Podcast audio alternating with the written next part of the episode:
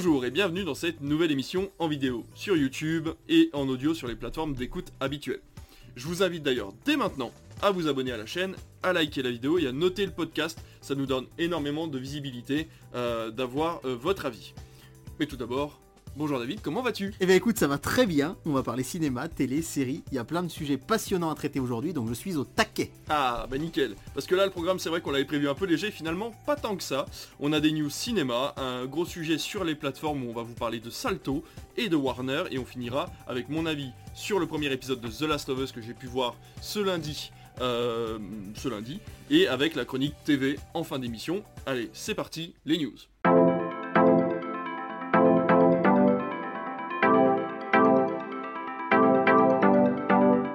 Première news, elle est pour toi. Tu vas nous parler des diverses cérémonies qui ont eu lieu ces derniers temps. Effectivement, on va commencer par vous parler des Golden Globes. Alors vous savez, les deux grosses cérémonies qui nous intéressent souvent beaucoup en France, c'est les Césars et les Oscars. Ça arrivera pour les Césars fin février, c'est le 12 mars pour les Oscars. Mais il y a deux antichambres à ces deux grandes cérémonies qui sont aux États-Unis. Tout d'abord, les Golden Globes. C'était il y a quelques jours seulement et j'avais envie de vous parler rapidement du palmarès pour déjà euh, vous dire que le meilleur film dramatique, c'est The Fablemans Eh oui. de euh, Steven Spielberg. On l'a pas encore vu, il va passer bientôt dans notre salle. Si vous avez l'occasion de voir le festival Télérama, euh, il est en avant-première dans beaucoup de cinémas et pour pas cher. Personnellement, je l'attends beaucoup. C'est un film, on en a parlé la semaine dernière Ouais. dans nos attentes, qui retrace, on va dire, les jeunes années de Steven Spielberg. Et il a été récompensé. Il a été également récompensé du titre du meilleur réalisateur, Steven Spielberg, pour The Fablemans. Donc je pense qu'il y a quand même un, gros potentiel. Côté comédie euh, ou comédie musicale, c'est les, Bans les Banshees euh, d'Irisherin. C'est pas facile à dire, mais c'est un film du réalisateur de Three Billboards, euh, qui est lui aussi disponible en salle depuis quelques temps. Je crois que c'est tout frais. Nous, on devrait le voir dans le mois de février. Et on a eu aussi, euh, on en a beaucoup, beaucoup entendu parler. Et moi, j'ai aussi hâte de voir ce que ça va donner. Personnellement, Three Billboards, ça a été vraiment mon film préféré de l'année où il est sorti, 2018, je crois. Ouais, quelque chose comme ça, ouais. 2019. Vraiment, je l'ai adoré, adoré, adoré. Et j'ai hâte de voir ce que ça va donner. Meilleur acteur dans un film dramatique, c'est Austin Butler dans Elvis. Eh oui. On a vu euh, cet été, moi personnellement qui m'avait beaucoup plu, alors que c'est Kate Blanchett qui est la meilleure actrice dans, pour le film Tar. Alors là pour le coup, film que je connais assez peu, mais je sais ce que tu attends David et je vais te le dire, la meilleure actrice dans une comédie, c'est. Michelle Yeo dans Everything Everywhere All at Once. Alors vous nous voyez en général du même avis lorsqu'on parle de cinéma, là j'avoue C'est vrai que... que là, on est, on est rarement euh, là sur le coup. On n'a pas été Voilà. convaincus euh, de la même façon tous les deux. Ah oui, alors moi j'ai trouvé ça sympa, correct. Pour et- rester poli. Non, non, j'ai pas trouvé ça mauvais, mais Ouais. ouais, ce- ça m'a pas laissé Ça un souvenir intéressable et j'ai vu pas mal de petits défauts. Alors que toi, David, tu as détesté, évidemment. Bah bien sûr, puisque c'est pour ça que c'est mon film de 2022. euh, Voilà, c'est ton, c'est film préféré. Tout à fait. Notons que c'est Argentina euh, qui a été nommé meilleur film en langue étrangère et que le meilleur film d'animation, c'est le Pinocchio de Guillermo del Toro. Alors, à titre personnel, je ne l'ai pas vu.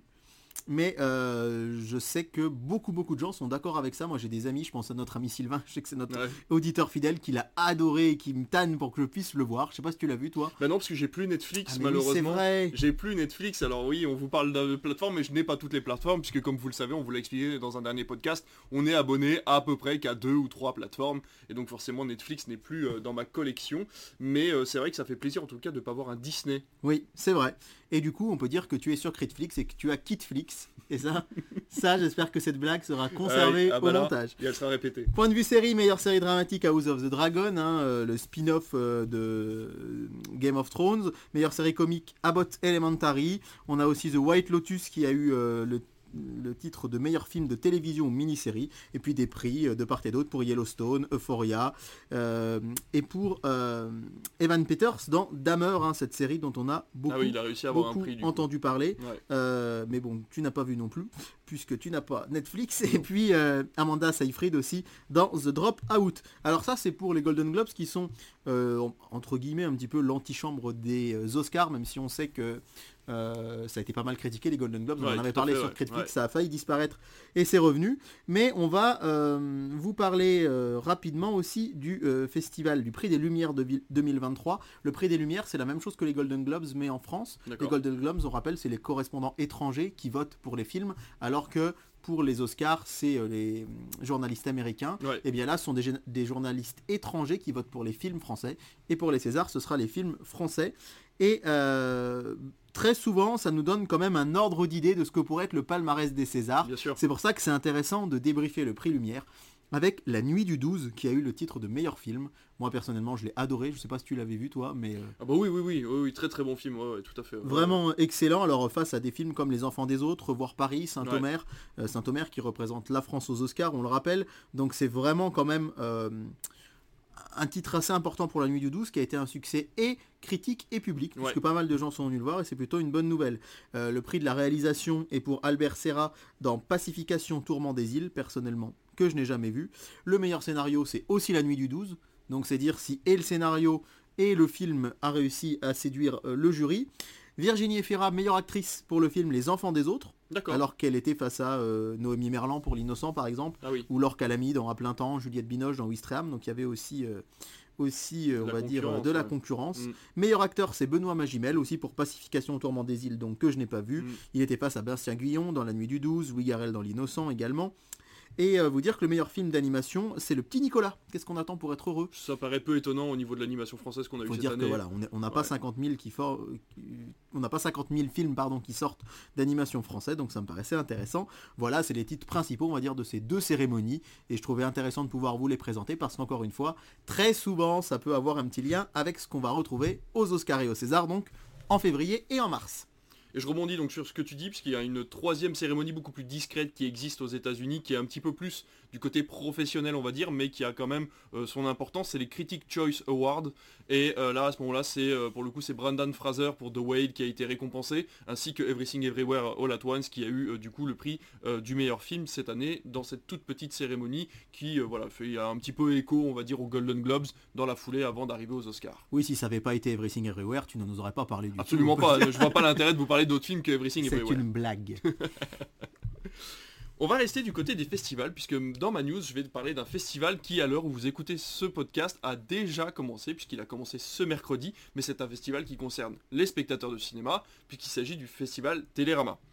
Il faut savoir que partout en France, en partenariat avec le magazine Télérama, euh, vont ressortir des films de 2022 et même des avant-premières, tout ça au prix de 4 euros si vous avez le pass Télérama. Il suffit juste d'acheter un magazine Télérama ou de vous abonner sur internet. À partir de ce moment-là, vous aurez un petit coupon à donner à l'exploitant ou à la personne en caisse au cinéma. On vous délivre une petite carte qui est valable toute la semaine et qui vous permet d'avoir les tarifs à 4 euros pour la sélection de Télérama. Alors, au niveau de cette sélection, on a des films très très connus et euh, qui ont eu énormément de succès en 2022. Je parle de Encore, Asbestas, La Nuit du 12, Licorice Pizza. Mais vous aurez également des avant-premières. On aura le fameux The Fableman, euh, The, Fi- The Fablesman, non, je la refais. The Fablemans de Spielberg, qui aura euh, du coup droit à des avant-premières à 4 euros. On aura également le dernier Ozon, euh, Mon Crime, qui aura également quelques séances en France pour une avant-première à 4 euros. Donc toutes les informations sont disponibles sur le site du festival Télérama, festival avec un un s.télérama.fr. C'est une news assez courte, mais je trouvais important d'en parler parce que ça vous permet de voir ou de revoir des films de 2022, comme par exemple La Nuit du 12 dont on vient de parler, qui a eu Tout énormément de récompenses. Donc euh, voilà, foncez. Moi je vous conseille encore, si vous l'avez pas vu au cinéma, foncez le voir en salle parce que c'est un très beau film, c'est un des plus beaux clapiches que j'ai pu voir ces dernières années. Et euh, véritablement c'est un film de cinéma, puisque le travail sur les corps et sur la caméra euh, rend beaucoup moins bien sur une télévision, je trouve. Donc euh, voilà, je vous le conseille. Je note, puisque je l'ai manqué. et ben voilà, et ben je te laisserai aller y jeter un petit coup d'œil si tu as l'occasion de le voir. Bah écoute, ça y est, on a déjà fini nos news. Oui, alors j'aimerais euh, juste rajouter un petit point sur le festival Télérama. C'est Ouais. un, un mini coup de gueule en tant qu'exploitant de salle, c'est qu'on a appris que pour le printemps du cinéma, les entrées allaient être à 5 euros. Ouais, Il faut rappeler quand même qu'il y a quelques années, il n'y a pas si longtemps, c'était 3,50. ouais, C'est passé à 4 euros, là on passe à 5 euros. Donc je pense que si euh, la fédération voulait appeler ça euh, le printemps des multiplex, elle aurait pu le faire plutôt. Exactement, parce je suis que faut quand même se dire que pour les petites salles comme nous, ouais, sachant que le tarif réduit par exemple le mardi est à 5,30, vous allez gagner 30 centimes sur une place. Télérama, certes, il y a des films que- qui sont déjà sortis en salle, mais on l'a dit, il y a aussi des avant-premières. Mm. Évidemment, ça vous force à acheter le magazine Télérama, mais une fois que vous avez votre coupon, il est valable pour toutes vos séances. Ça. Donc des films à 4 euros, je trouve que ça vaut vraiment le coup. Ouais. Et vraiment, euh, petit coup de gueule, parce que 5 euros le printemps du cinéma, je sais que tout augmente. Mais justement, euh, si on pouvait arriver, nous, dans la mesure du possible, à permettre de conserver un accès à la culture moins cher, c'est quand même la moindre des choses. Et là, je trouve qu'à la limite, ce serait passé à 4,50. Ouais, Mais là, 5 euros la place. Effectivement, si vous allez dans un multiplex, au lieu de 12 euros, c'est vachement économique. Mais pour les cinémas réessais comme nous, c'est Ouais. un peu peanuts, quoi. Ouais, c'est ça, on est un peu déçu à ce niveau-là, on va voir si on va pas pouvoir gruger un peu, parce que c'est vrai que pour des petits cinémas comme nous, faire un tarif à 5 euros, ça n'a absolument aucun intérêt sur des Oui, sélections comme celle-là. Ouais, quoi. ouais, Ou peut-être qu'on y participera même pas, enfin j'en sais Oui, rien. bien Je- sûr. on n'en a pas discuté avec l'association, mais c'est vrai qu'on est plusieurs à se faire cette même réflexion, de se dire que quand même, euh, 5 euros la place, c'est pas une réduction assez intéressante pour nos spectateurs. Pas non, du et puis même. en multiplex, alors effectivement, ça fait moitié prix quand tu payes 12 euros, mais c'est vrai qu'on a toujours eu ce, ce tarif de 4 euros, quelque chose qui était vraiment Oui. en dessous des 5 euros, et euh, passer à 5 euros, bah, finalement, je trouve ça moins intéressant. euh, Ah bah, bien voilà, sûr, de- Bien enfin, sûr, c'est quand même le dommage. prix augmente comme tout le reste, Ouais, malheureusement. C'est ça. Et ben écoute, après ce coup de gueule, on va passer tout de suite à notre gros gros sujet du jour. Il y a quand même pas mal de choses à dire, je pense, puisqu'on va parler de l'état des plateformes en France.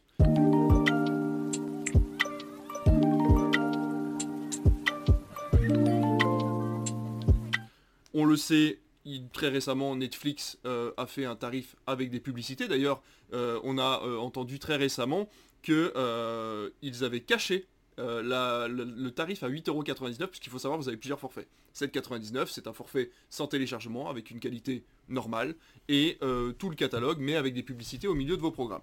Vous avez ensuite un forfait à 8,99€ qui vous permet d'avoir de, de supprimer ces publicités et d'avoir le téléchargement sur vos appareils pour le pouvoir le regarder en ligne. Vous avez ensuite un forfait à 13,49€ qui vous permet d'avoir deux écrans, le Full HD et toujours le téléchargement. Et ensuite le dernier, 17,99€, vous avez la 4K et euh, la possibilité toujours d'avoir des téléchargements et accès à euh, tout, le- tout le Et catalogue. 4 écrans. Et 4 écrans et l'accès à tout le catalogue.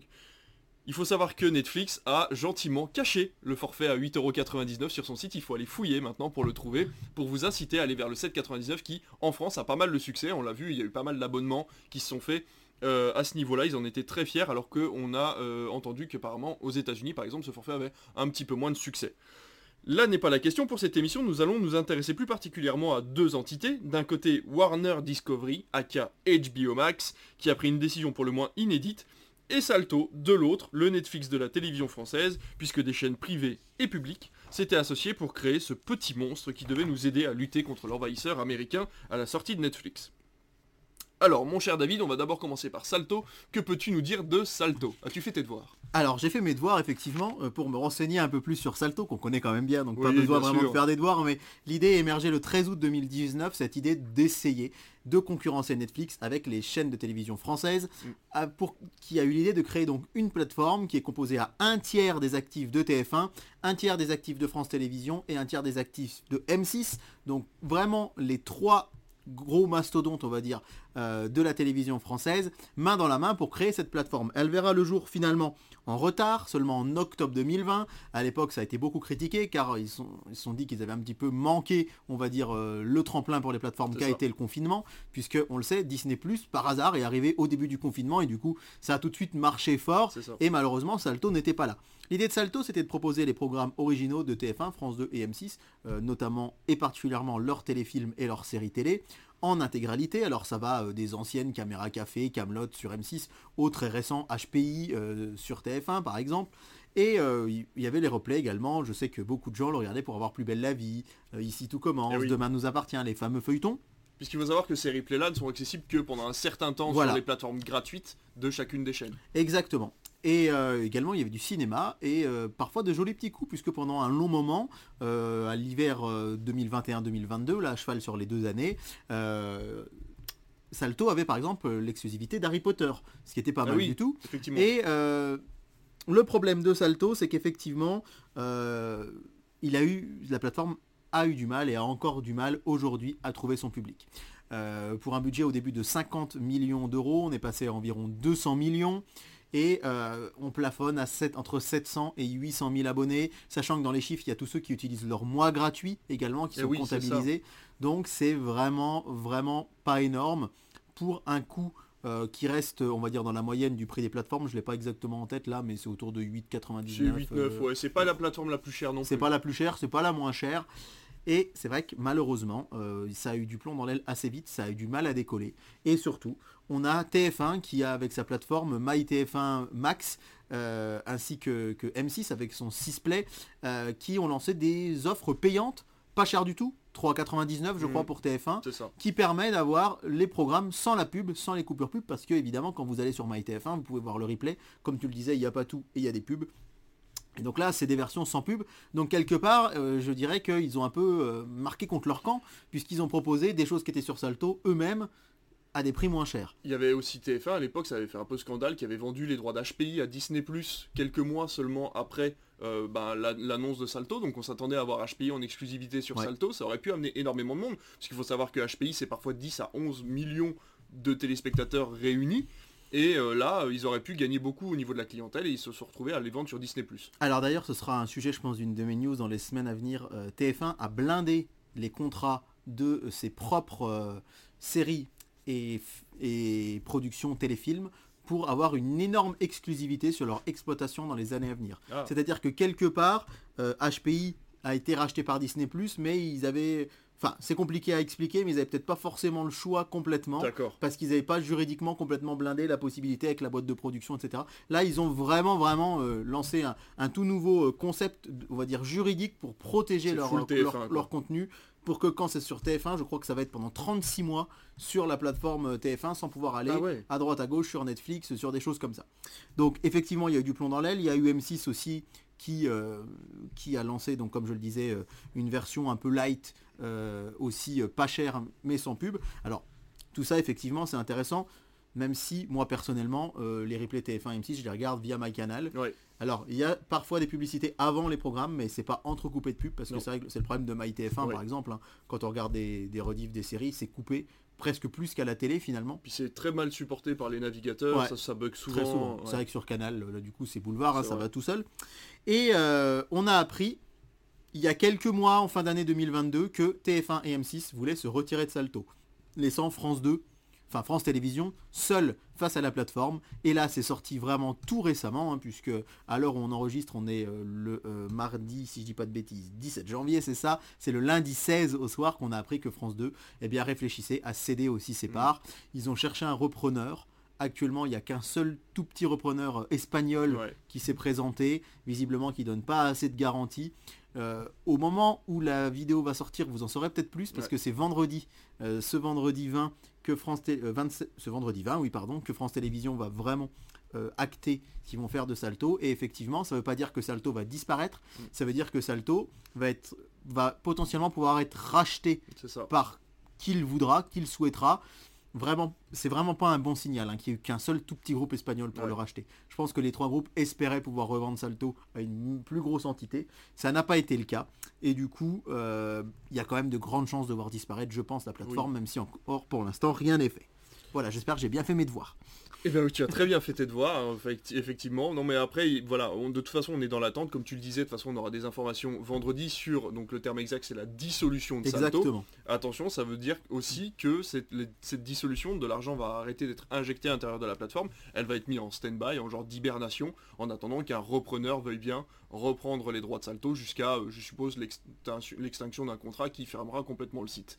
Mais euh, voilà, donc faites bien attention, parce que on n'a pas encore de date. Si vous avez un abonnement Salto, essayez de vous renseigner au maximum, puisqu'une fois que vous aurez la date de fin d'utilisation de la plateforme, il faudra bah, arrêter de payer tout simplement, pour pas vous retrouver avec une- un demi-mois ou une demi-semaine. Ouais, Mais je pense pas, parce que je pense que ça sera quand même assez bien calculé du Et, côté et de... globalement, si vous aviez prévu de vous, avi- de vous abonner à Salto dans les prochaines semaines, c'est peut-être pas l'idée du siècle, hein, bah clairement. non, non, non. Profitez de votre mois gratuit si c'est pas le cas, mais dites-vous quand même qu'il y a plus de chances pour que ça s'arrête, pour que une solution pérenne soit trouvée. Donc euh, Par contre, c'est étonnant que France Télévisions ait hésité à, ra- à racheter ou à garder Salto, sachant qu'ils ont France Télévisions qui fonctionne très bien, qui est une plateforme qui est très bien faite d'ailleurs, et qui est entièrement gratuite pour le coup. Ouais. Euh, je pense pas qu'ils aient vraiment hésité tant que ça. Non. Ils sont, disons que ils ont été très surpris, je pense, de voir TF1 et M6 sortir du bois en disant on abandonne tout.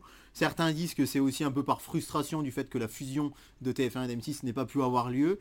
Et du coup, France Télé est resté seul dans le bateau. Ils ont étudié ça un petit peu pour voir si effectivement euh, les investissements qu'ils devraient faire euh, euh, pourraient euh, réussir à pérenniser euh, la plateforme, mais euh, c'est pas le cas du tout. Non. Et euh, comme euh, on l'a entendu ce matin à la radio, j'ai bien aimé la formule. Le seul point commun entre Salto et Netflix, c'est que les deux plateformes sont toutes les deux déficitaires. et donc voilà.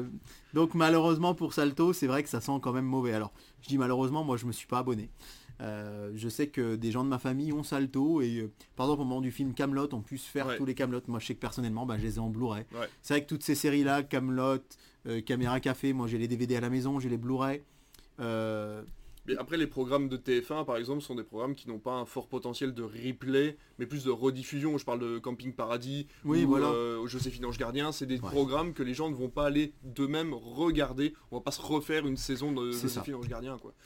Il y avait quelques exclus quand même, quelques séries américaines en exclus qui avaient l'air sympas mais qui nécessitaient pas spécialement un abonnement. Puis encore une fois, euh, là pour revoir les, les replays de M6 de, de TF1, bah, j'utilise Canal. Euh, France.tv c'est une plateforme géniale. Mm.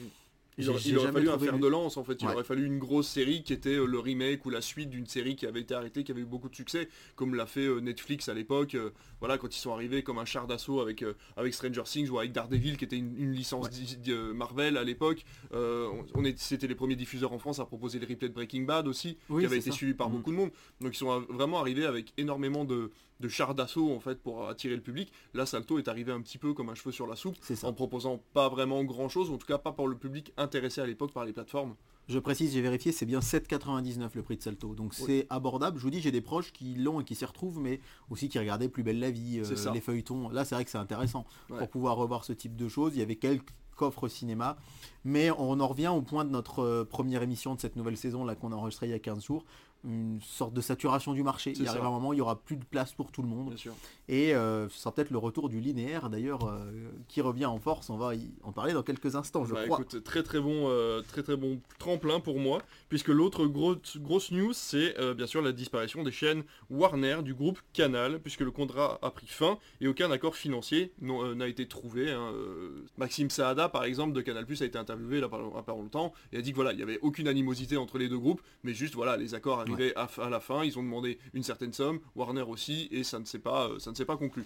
Bon, c'est pas très grave. Dans la foulée, on a eu également la, disparition des, euh, de- des programmes HBO de chez OCS, OCS racheté par Canal+.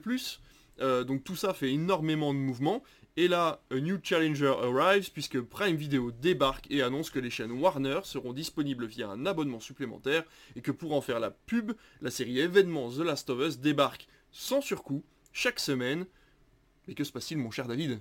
Bah, il se passe plein de choses. Ça bouge de tous les côtés. Effectivement, euh, les chaînes sont parties de chez Canal. Alors, c'est des chaînes qui étaient assez populaires. hein. Ouais. Euh, je pense à TCM Cinéma. On le sait, Ouais. c'est une chaîne vraiment euh, avec des tient ouais. très très bons films qui, qui étaient diffusés dessus. Toonami, qui avait vraiment des exclusivités sur des séries comme My Hero Academia, Harley Quinn, Mm. qui diffusait des séries Batman. Tous les films d'animation DC Comics étaient sur cette chaîne. Il y avait Cartoon Network, qui c'est vraiment un pilier. Moi, j'ai grandi avec Cartoon Network euh, quand euh, mes parents sont abonnés à CanalSat euh, à Noël 99. Euh, voilà, Cartoon, Cartoon Network était déjà là. Là, c'est vraiment Ouais. une grosse chaîne historique qui s'en va. Toonami est arrivé bien après. Il y a Boomerang, Boeing aussi, qui sont des chaînes euh, en- enfants euh, de chez Canal. Et donc, visiblement, les Chez de, de chez Warner, pardon, des chaînes de chez Warner qui sont parties de chez Canal. Bah, mon grand malheur, je peux le dire, hein, parce que Toonami, par exemple, je, je regardais beaucoup cette chaîne, par exemple. Et là, on apprend effectivement dans l'interview de Maxime Sada euh, sur RTL qu'il a donné la semaine passée que les chaînes ne reviendront pas. C'est-à-dire que là, je suis de plus en plus pessimiste. On savait qu'il y avait des négociations en cours. On vous en a parlé en juin dernier. MCM, toutes les chaînes du groupe M6 devaient partir. Finalement, elles sont restées. Les chaînes du groupe TF1 sont parties un bon moment.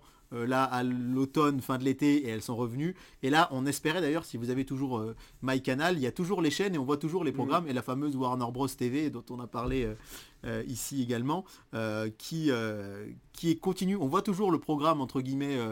on le voit pas diffusé, mais on voit euh, qu'il y a tel programme à telle heure et quand on clique dessus, ça met cette chaîne ne fait plus partie de nos offres.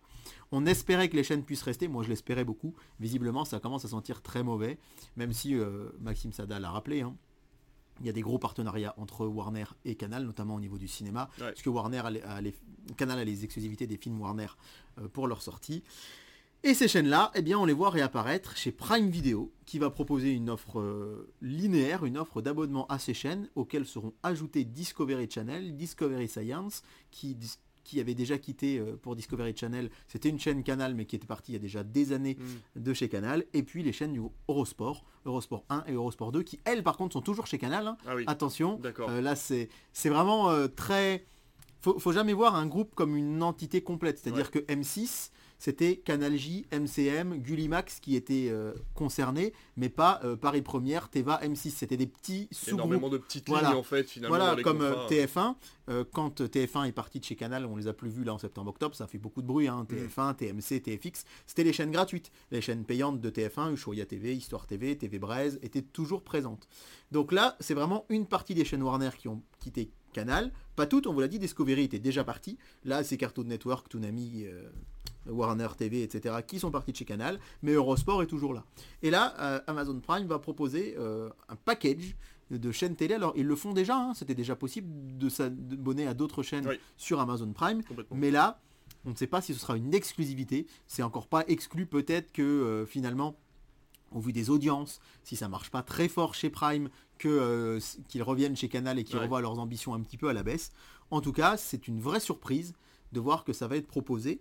Mais le dernier point que je voudrais soulever avec vous, c'est à quel prix? Et oui, Et ça, c'est la grande question. Et a- Alors, a priori, ce serait mi-mars. d'accord. Donc c'est prévu dans deux mois. Par contre, on n'a aucune idée du prix. Et là, on entend dire tout et son contraire. Euh, on parle de 4, 5, 6 euros, ce qui me paraît extrêmement bas. Oui. Il faut rappeler qu'un abonnement à Eurosport actuellement, c'est 70 euros par an. Donc euh, Oui, rien, pour que, une seule chaîne. rien que pour Eurosport, c'est 70 euros par an.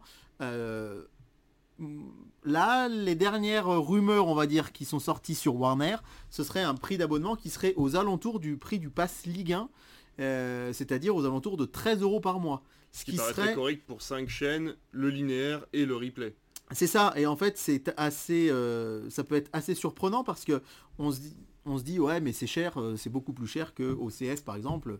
Mais d'un autre côté, vous allez avoir dans Space Warner effectivement les euh, exclusivités de chez OCS qui sont parties sur Prime, ce qui veut dire que chez OCS, franchement, euh, va y avoir plus rien d'exclusif, plus rien du tout d'exclusif à part les films, mais en série il y aura plus rien. Vous allez avoir donc ces exclusivités euh, HBO, Warner, vous allez avoir les chaînes Warner Bros TV euh, qui sont donc très nombreuses, je les ai déjà toutes citées, plus Eurosport. Et c'est vrai que moi je trouverais assez logique que ce soit à ce prix-là, mais ça risque d'être un peu la douche froide parce que beaucoup de gens s'imaginaient un prix autour de 6-7 euros. À mon avis, ce sera beaucoup plus cher, mais ce sera pas si cher que ça. Rappelons enfin, pour terminer, que ce n'est pas euh, ça ne change rien au projet d'arrivée d'HBO Max en France et que c'est vraiment une exclusivité temporaire. Prime a les droits de ces séries-là pour le moment, en attendant qu'HBO Max s'installe en France. C'est toujours prévu au milieu de l'année 2024. Donc que va devenir le pass Warner une fois qu'il y aura plus ça? C'est une vaste question puisque, encore une fois, le pass Warner, ce sera du linéaire avec des chaînes de télé, le replay de ces chaînes de télé, plus les séries euh, qui étaient euh, chez HBO. Donc on est d'accord que pour avoir accès aux séries d'HBO Max, comme ça l'était sur OCS depuis des années, il faudra payer ce fameux pack. Voilà, en fait on avait tous cru et on se disait ouais, c'est génial, ça vaut vachement le coup euh, pour ce prix-là d'avoir Prime Video, Bah oui. etc. Mais visiblement non.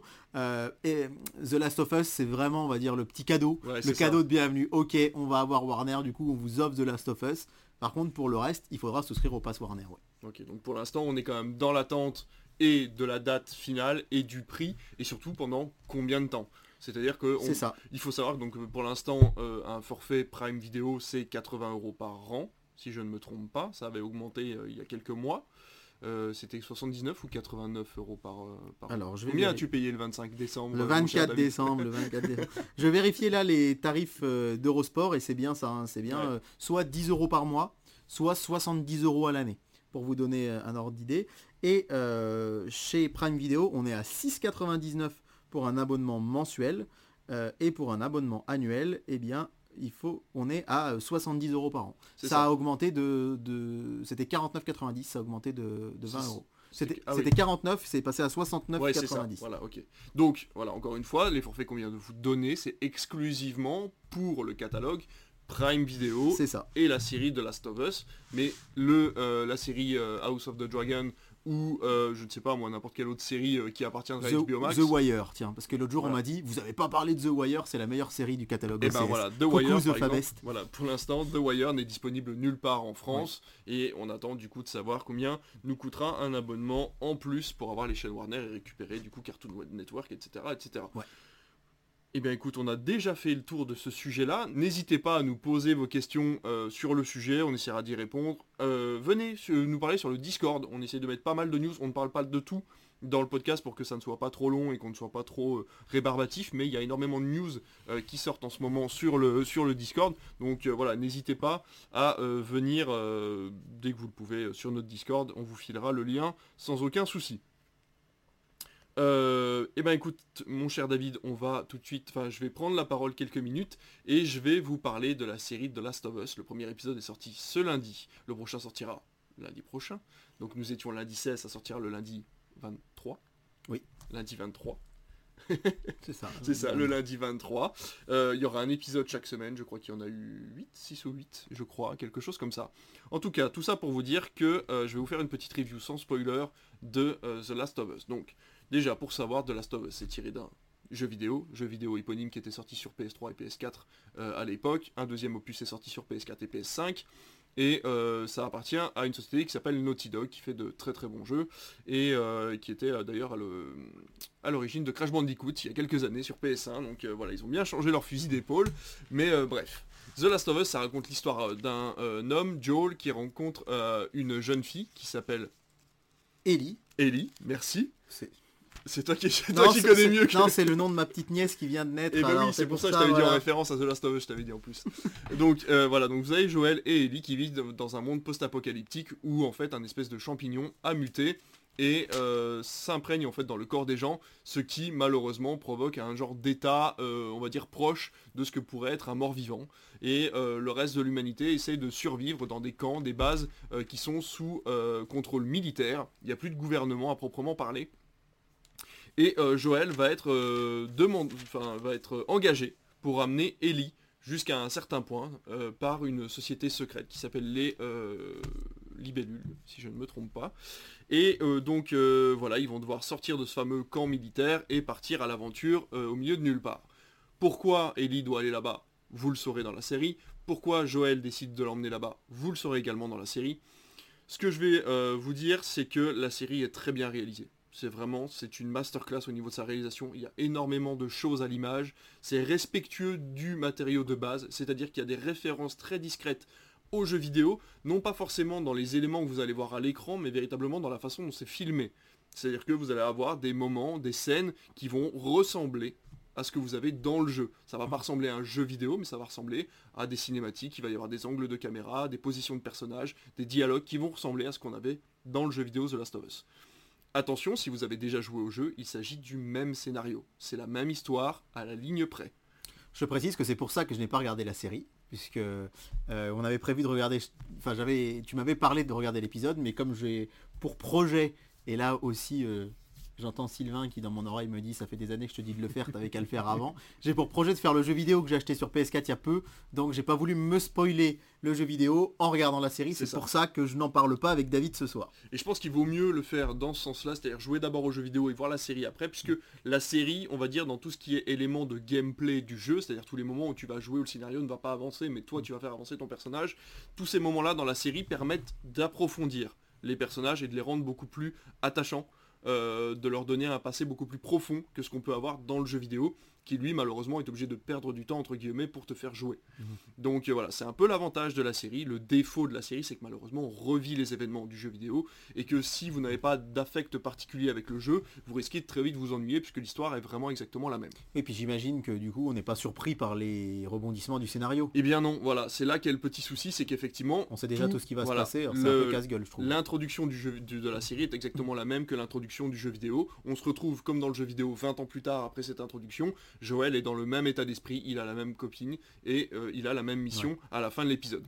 Donc c'est un petit peu frustrant. On aime. Alors le jeu est sorti depuis longtemps. Donc les, jeux, les gens qui l'ont fait à la première heure, du coup, ne seront pas déçus de revivre cette expérience sans devoir avoir la manette en main et vraiment de prendre du plaisir à regarder l'écran et à voir les personnages évoluer sans en avoir le contrôle. Ça, c'est assez gratifiant, c'est vraiment intéressant, surtout qu'encore une fois, il y a pas mal de petites scènes, de petits détails qui approfondissent vraiment les personnages et je suis très très très content de voir que le, le showrunner a vraiment pensé à tout à ce niveau-là et ça a été très bien produit à ce niveau-là.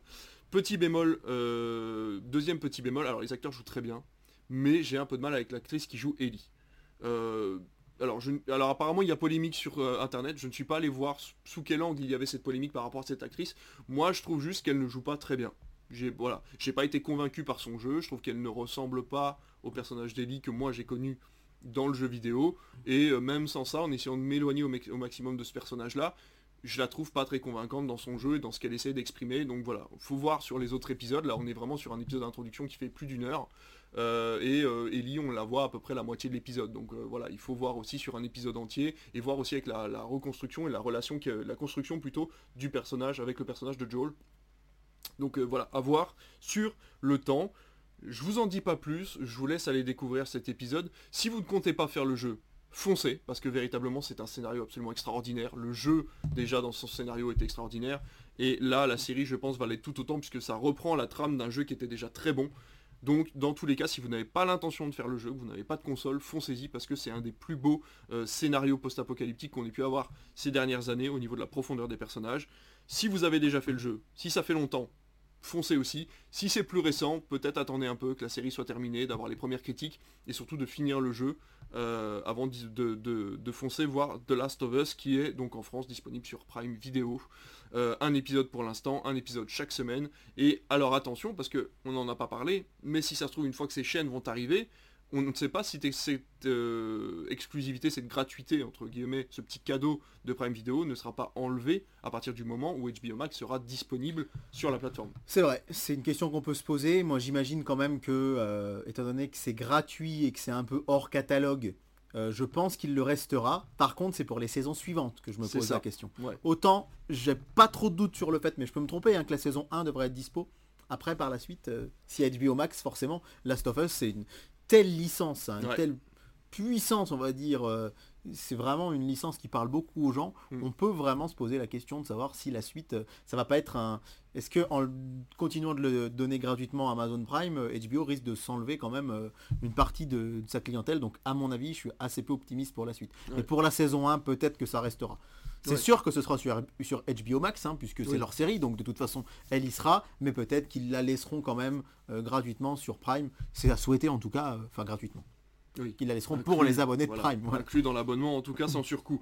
On verra bien, mais voilà, euh, je pense que déjà, de toute façon, dans tous les cas, la première saison, dans sa diffusion linéaire, c'est-à-dire chaque semaine, vous y aurez accès sur la plateforme, et à savoir combien de temps, par contre, elle sera conservée là-bas. Parce qu'on a l'exemple, par exemple, d'Halo sur Paramount+, où euh, les abonnés qui ne sont pas abonnés à Paramount+, mais qui ont pu voir la première saison de Halo sur Canal, n'auront pas accès à la deuxième saison de Halo. C'est ça, alors que j'avais beaucoup aimé, moi, par exemple, mais... Euh, je pense qu'elle est toujours disponible quand même la saison 1 sur Canal. J'ai des doutes. Eh bien on va regarder ça tout de suite. Allez, en direct, on regarde ça. En direct euh, avec mon compte MyCanal qui me propose d'aller revoir Vortex, dis donc, mais... Alors, allô? Ouais, elle est disponible sur Canal. Ok, bah, j'ai rien dit, ils, Ont ils, ont gardé les droits du coup. Euh, bah je pense que c'est ils sont un peu ouais obligés non c'est pas le mot mais c'est quand même euh, assez compliqué à partir du moment où ils ont sous-traité les droits à quelqu'un. C'est pour ça que pour Last of Us, je suis assez confiant, pour la saison 1 en tout cas. Mais la saison 2, par contre, euh, il y a des possibilités que la saison 2 d'Halo ne soit pas disponible sur Canal et tout directement sur Paramount+. Tout, tout, à fait pour Halo. Et c'est vrai que Last of Us, là, euh, l'avantage c'est que voilà, il doit y avoir autour de 8 épisodes, je crois. Donc euh, d'ici fin février, dans un mois et demi, ce sera fini, un mois et demi, deux mois. Donc même les gens qui n'auraient pas le temps de l'avoir tout de suite, avant qu'HBO Max arrive, il y aura encore au moins une grosse année euh, et demie, euh, une quinzaine de mois, donc ils auront le temps. Ça vous laisse le temps. Voilà, ça te laisse le temps de finir le jeu, toi de ton côté. Déjà de le commencer, ce serait pas mal. ça serait déjà pas mal. Eh ben écoute, on y est. Ce gros sujet est terminé. On a fait notre petite, enfin j'ai fait ma petite critique de The Last of Us. On va tout de suite passer à la chronique télévision.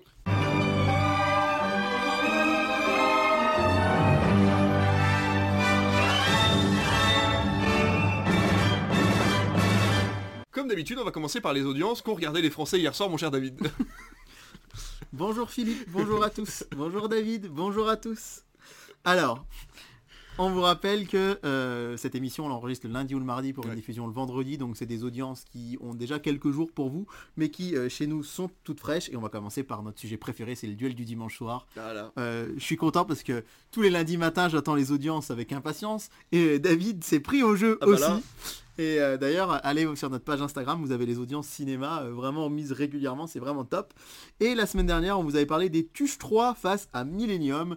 Et comme ce qu'on avait prévu, pronostiqué, il n'y a pas de grosse surprise, le rouleau compresseur Tuche a roulé sur euh, Millennium, mais avec des audiences quand même bien en deçà, puisqu'il faut rappeler que lors de sa dernière diffusion en mai 2021, il y avait presque 6 millions de téléspectateurs qui avaient regardé les Tuches 3 et il n'était que 3,7 millions. Ça fait quand même une grosse déperdition.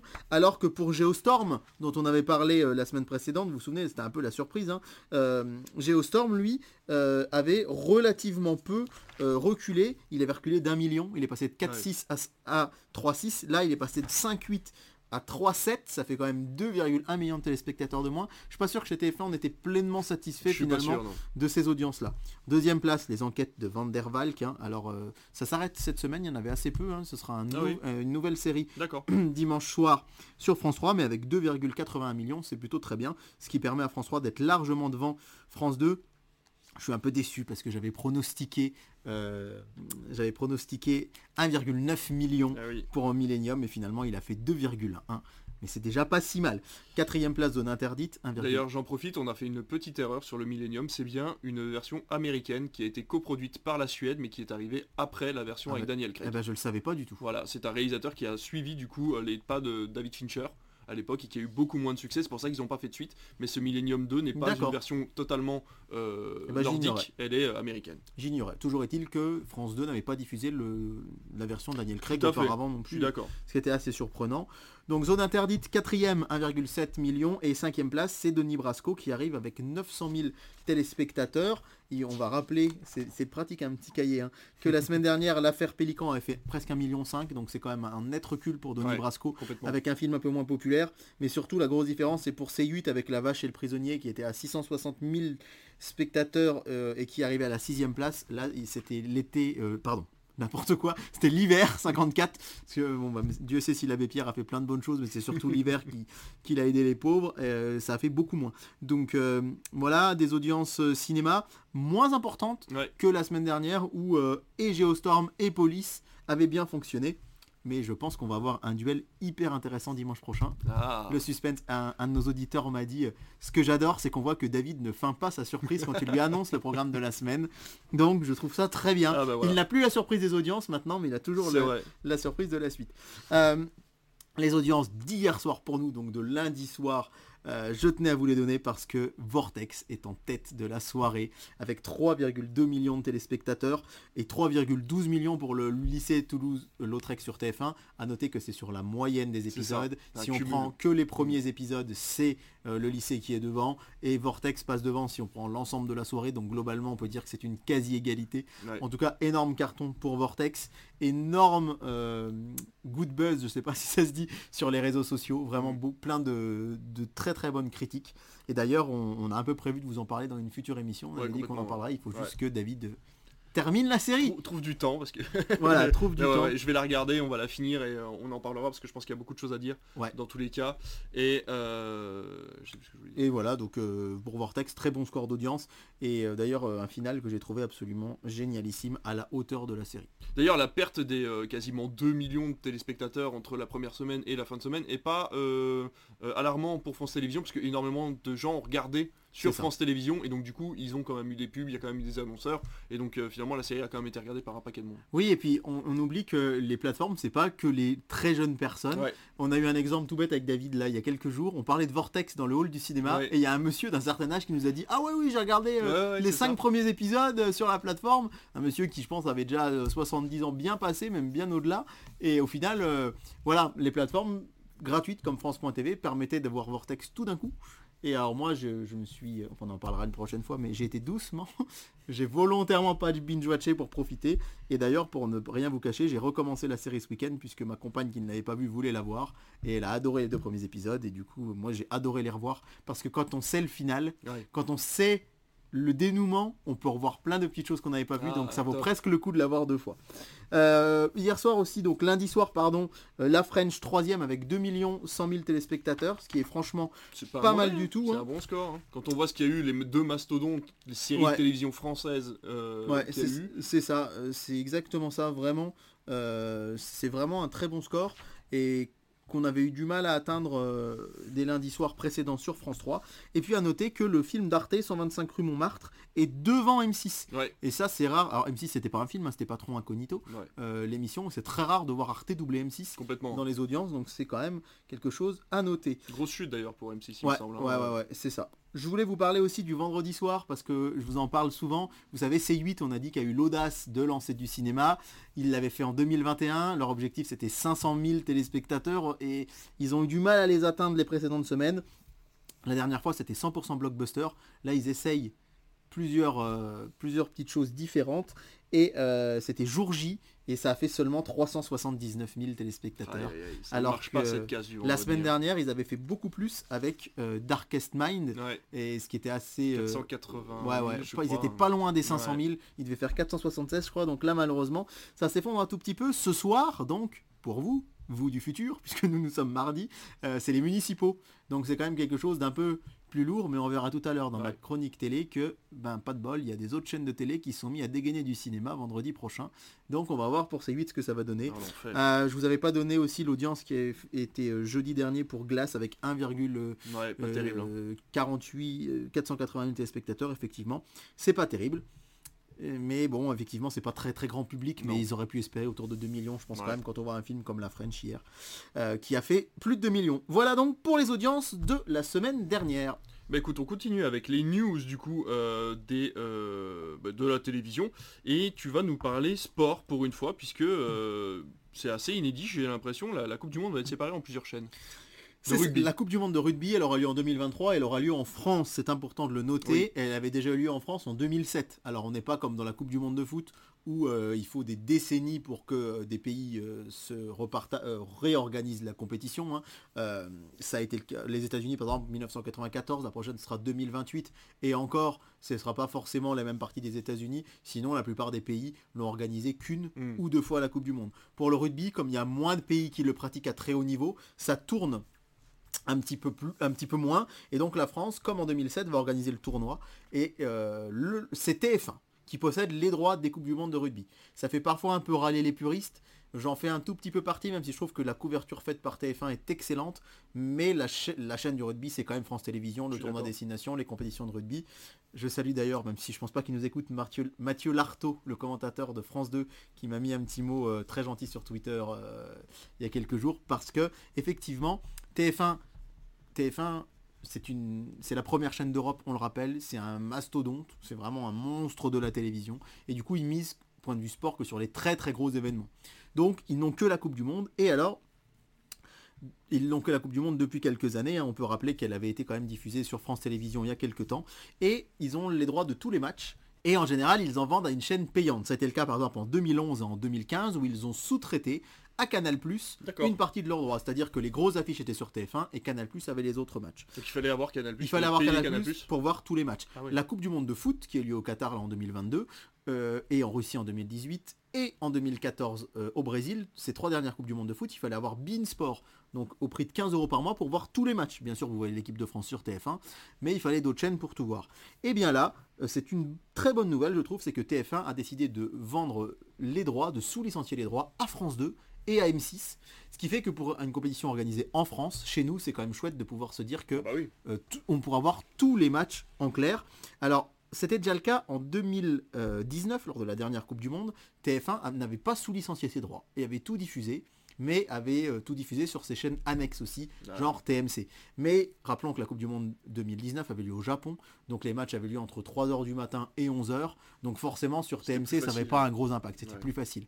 Là, c'est en journée, euh, c'est en France, donc les matchs auront lieu à 14h, 15h, 18h, 19h, 21h, etc. C'est cet été, c'est ça? C'est euh, cet automne. C'est automne, Les, voilà, les Coupes du Monde de foot, sauf au Qatar bien sûr, c'est en juin-juillet. Les Coupes du Monde de rugby, c'est toujours en octobre et novembre, enfin septembre-octobre. Donc ce sera cet automne. TF1 garde les 28 plus grosses affiches, presque tous les matchs de l'équipe de France, deux quarts de finale, les deux demi-finales, la petite finale et la finale.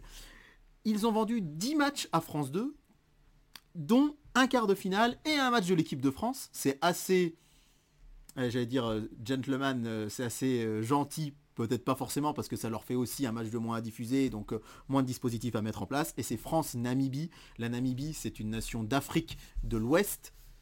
Oui, c'est ça, de l'Ouest. Je suis en train de me mettre la carte de l'Afrique dans la tête. D'Afrique de, l'Ouest, qui est une des meilleures nations d'Afrique en rugby, mais une des plus faibles de la Coupe du Monde. Ah C'est-à-dire que, en général, la Namibie, ils prennent facile 100 points par match, donc il n'y aura aucun suspense. L'équipe de France va les battre. Enfin, sauf cataclysme. Mais je crois que même dans les, sur les sites de Paris, on peut même pas parier sur la Namibie sur ces matchs-là, tellement... Euh, ah voilà, c'est... C'est presque impossible qu'ils gagnent, même si évidemment on leur souhaite, mais euh, France 2 va pouvoir diffuser un match de l'équipe de France et c'est à cette occasion que j'ai mis que j'étais ravi parce que Mathieu Lartaud pour moi c'est vraiment le commentateur du rugby et ça fait des années que je suis hyper frustré de me dire mais jamais il commente la Coupe du Monde. Bah et là il va pouvoir commenter un match et il m'a répondu très gentiment sur Twitter donc ça m'a ça m'a fait plaisir il y a quelques jours et ce qui est plus surprenant, c'est M6 qui n'a jamais diffusé un match de rugby quasiment de son histoire, qui se retrouve avec lui 18 rencontres, donc 8 de plus que France 2, mais pas de match de l'équipe de France. Et euh, il y aura un quart de finale aussi euh, sur M6. Donc ça va être l'occasion pour la chaîne de mettre en place son dispositif. On sait qu'il y avait un dispositif foot assez important sur M6 jusqu'à peu, puisque M6 diffusait également des matchs de l'équipe de France. Et donc c'est un gros euh, séisme de voir ce partage de droits. Mais moi personnellement j'en suis ravi. Alors j'ai vu des gens qui râlent sur Twitter, oui mais on va pas comprendre sur quelle chaîne il faut aller. On a tous des petits programmes télé ou des applications. Euh, qui peuvent nous dire euh, programme-tv.net c'est le site de télé loisirs justement et, vous aurez les programmes.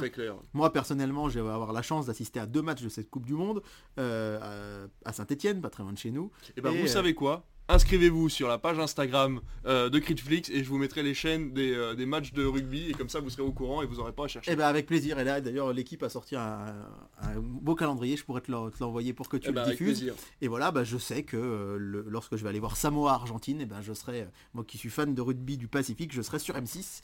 Et, je crois que je serai sur France 2 pour le match de l'Australie, l'autre match du premier tour. Donc moi franchement je trouve que c'est génial de se dire que ce sera tout gratuit. Et ça, ça devient rare donc vraiment, euh, ben, merci TF1 d'avoir joué le jeu de la gratuité pour tous. Et en plus, avec France 2 et M6, d'avoir euh, aussi une autre expertise que la leur, qui n'est pas mauvaise. Encore une fois, TF1, je préfère France 2, mais sur les dernières Coupes du Monde de rugby, ils avaient quand même des sacrés consultants, des sacrées équipes, et c'était déjà très bien. Mais je trouvais intéressant de vous en parler parce que ça va complètement modifier aussi les programmes télé de cet automne, et on aura mille choses à vous raconter sur Netflix à ce moment-là. Forcément. Qu'on soit d'accord cet, accord entre les chaînes n'est pas euh, bénévole. Enfin, je dirais, il y a de l'argent qui a été échangé pour que ce match soit diffusé. Bien sûr, les chaînes ont racheté. Euh, en fait, TF1 a sous-licencié, c'est-à-dire qu'a proposé, euh, alors on n'a pas de, tarif, de somme, hein, mais en gros, TF1 se voyait pas tout diffuser comme en 2011 parce qu'encore une fois, s'ils diffusent tout, ça veut dire se retrouver avec en prime time des matchs d'équipe assez moyennes qui marcheraient moins que leur série ou que leur film. C'est un peu ça le problème, c'est pour ça, quand c'est le matin, ça va forcément mieux marcher que Téléshopping, même si c'est euh, un match de, plus petites nations euh, de rugby euh, d'Afrique, d'Asie, etc. ou du Pacifique. Là, le soir en prime time, c'est un peu plus embêtant pour TF1. Donc évidemment, ils ont gardé les plus gros matchs et les meilleures rencontres, mais ils ont proposé effectivement à la vente.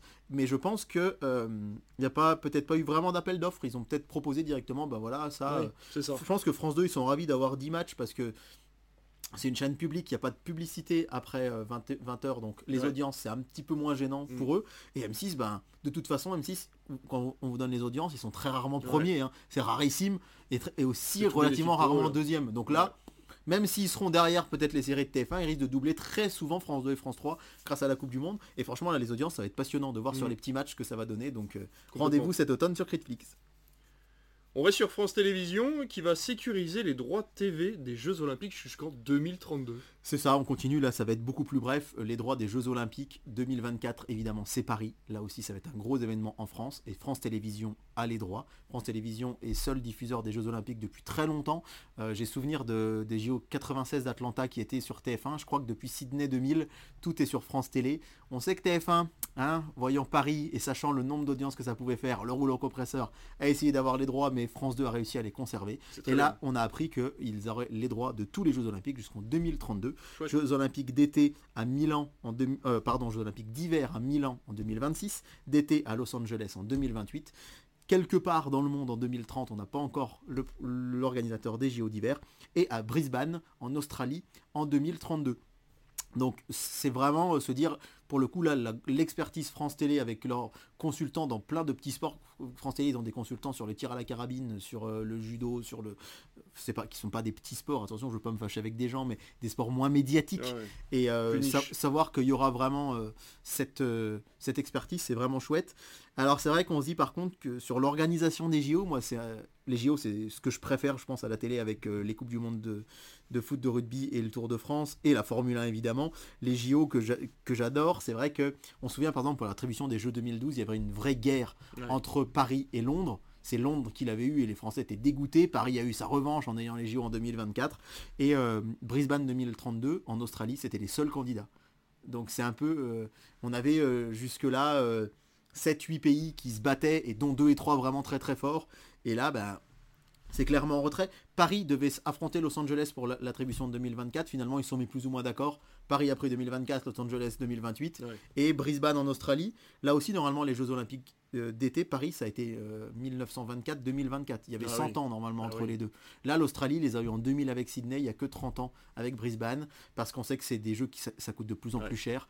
Ça a un coût écologique aussi. Souvent, les pays sont déficitaires qui l'organisent. Donc, malheureusement, ce sera. euh, Enfin, malheureusement, je suis sûr que les Australiens feront ça de manière Oui. géniale, mais c'est vrai qu'on avait avant beaucoup de suspense sur l'organisation. Je sais pas ce qu'il en sera de 2036, on n'en est pas encore là, c'est encore loin, mais c'est vrai que de voir euh, que finalement il n'y avait qu'un pays candidat euh, à l'organisation, c'était un peu, un peu triste, je trouve.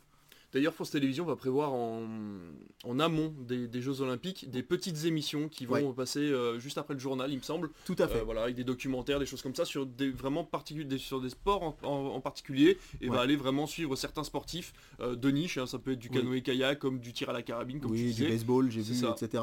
Alors, ce qu'il faut savoir, c'est que ça va être, je pense, un dérivé d'un magazine qui existait déjà sur la chaîne L'équipe, qui s'appelait Esprit Bleu. D'accord. Et Esprit Bleu, c'était une sorte de petit magazine de 10-15 minutes Hmm. qui, dans chaque Olympiade, alors l'Olympiade, c'est pas les Jeux Olympiques, parfois on confond, l'Olympiade, c'est un temps entre deux Jeux Olympiques. L'Olympiade, elle commence la le jour de la cérémonie de clôture et elle s'achève à la cérémonie d'ouverture des prochains, qui pendant chaque Olympiade donnait un peu les températures des équipes de France. C'était sur la chaîne L'équipe, ça s'appelait Esprit Bleu. Et là, c'est un peu le même principe, mais évidemment sur France 2, c'est représenté par Carole Gessler, qui est la présentatrice euh, des JT de France 3, une des présentatrices des, JT de France 3. Et ce sera bah, du coup bah, beaucoup plus exposé que sur la chaîne L'équipe, parce que les Jeux Olympiques sont en France. Toujours sur France Télévisions, on va rester sur France 2 et il y a une nouvelle émission qui arrive et du coup qui va remplacer, si je ne me trompe pas, Claire Chazal. C'est ça, et Claire Chazal, elle est pas contente. hein. Ah ouais, elle a contente, grogné, hein. elle a râlé. Il pa- Alors, je sais plus euh, dans quel journal qui titrait qu'elle a fait comme d'habitude, elle a été tapée à toutes les portes. Mm. Euh, puisque Claire Chazal, quand elle a été évincée du JT de TF1 au profit d'Anne- d'Anne-Claire Coudray il y a quelques années, elle avait beaucoup râlé. Et là, visiblement, elle a beaucoup râlé aussi parce que son émission Passage des Arts s'arrête. C'était la toute dernière euh, ce dimanche soir. Euh, donc dimanche dernier au moment où vous écoutez l'émission. D'ailleurs, euh, on s'attendait à des adieux grandiloquents. Elle a dit merci beaucoup de m'avoir regardé, ça s'est arrêté là. Et donc c'est euh, Pierre Lescure, qui a été longtemps le grand instigateur du Festival de Cannes, qui va euh, avoir son émission à lui chaque dimanche soir, qui sera, elle, consacrée au cinéma. Ça va s'appeler Beau Geste. Et euh, Pierre Lescure dit lui-même qu'elle préparera au long cours le terrain au Festival de Cannes. Il faut rappeler que ça avait été aussi une surprise, hein, le Festival de Cannes. Les droits euh, sont passés de Canal Plus à France Oui, Télévisions l'année dernière, depuis 2022. C'est vrai. Et du coup, l'idée, c'est de préparer le terrain au Festival de Cannes. Ce sera une émission d'une heure seulement, mais c'est aussi un souhait de la chaîne que ce soit condensé, que ce Ouais. soit pas un truc interminable. Surtout que ça passe en seconde partie. de Voilà, soirée. ça passe en seconde partie de soirée après le film du soir, Eh après oui. notre fameux duel. Donc l'idée, c'est aussi de pouvoir euh, avoir une émission qui se termine pas trop tard, mais de surfer sur le film qui est avant. Mm. On sait qu'il y avait des émissions occultes, hein, comme Mardi Cinéma, euh, la dernière séance au cinéma des années qu'on n'a pas Ouais. connues, nous. Et là, c'était un peu plus calme ces dernières années. Laurent Ruquier avait relancé une émission il y a quelques temps. On y avait comme au cinéma dans les années 2000. Mais là... euh, Pierre Lescure dit Mon ambition, c'est que cette émission soit une déclaration d'amour au cinéma, loin des, loin des plateaux de télévision, euh, aux interviews, plus aux interviews promotionnelles classiques. Hmm. Donc l'idée, c'est pas forcément de parler des films qui vont sortir le mercredi qui vient, mais parler de cinéma en général. Et euh, le souhait de France Télé, avec cette émission qui pour moi je trouve est plutôt une bonne idée. Je suis désolé si Claire Chazal nous écoute, mais Passage des Arts parlait de culture en général. Oui. Et c'est vrai que euh, bah, parfois quand on aime la peinture, on n'aime pas le cinéma. Quand on aime euh, la lecture, on n'aime pas forcément euh, le jeu vidéo, enfin voilà, etc. etc. Donc l'idée de France Télé, c'est de se dire, au lieu d'être vaste et de capter des gens que sur des petits bouts, faire des émissions très thématiques. La grande librairie, c'est la littérature. Beau geste, ce sera le cinéma. Il y aura vraiment des émissions dédiées à chaque forme d'art pour que les gens vraiment s'y retrouvent plus. Et si on n'aime pas le cinéma, bah, tout simplement on n'y va pas. Et si on aime le cinéma, on sait qu'on a que ça. Là où des émissions culturelles, c'est un petit peu plus Mm. pot pourri. Et c'est euh, peut-être un peu moins opportun. Donc pour moi, c'est plutôt une bonne idée. À voir. Euh, Je vais regarder les premières émissions. Bah, et- moi aussi. Surtout qu'ils ils avaient dit qu'ils parleraient surtout aussi de, de technique. En fait, ils iraient Oui. peut-être voir, faire des petits reportages sur des techniciens du cinéma, Ouais. que ce soit les effets spéciaux, les costumes, ce genre de choses. Donc ça peut être vraiment intéressant en seconde partie de soirée pour désamorcer un peu le film qu'on vient de voir, d'avoir une petite information sur, euh, sur une partie du cinéma qu'on connaît pas forcément. Et on va voir les audiences surtout euh, si Claire Chazal a raison de râler ou pas. Est-ce que ce sera supérieur ou pas à Passage des Arts? Ça, ça va être la grande question, je pense. Ouais, complètement. On revient au cinéma, tout doucement, puisque Astérix sort le 1er février, et apparemment euh, TF1 met les petits plats dans les grands. Alors c'est hallucinant.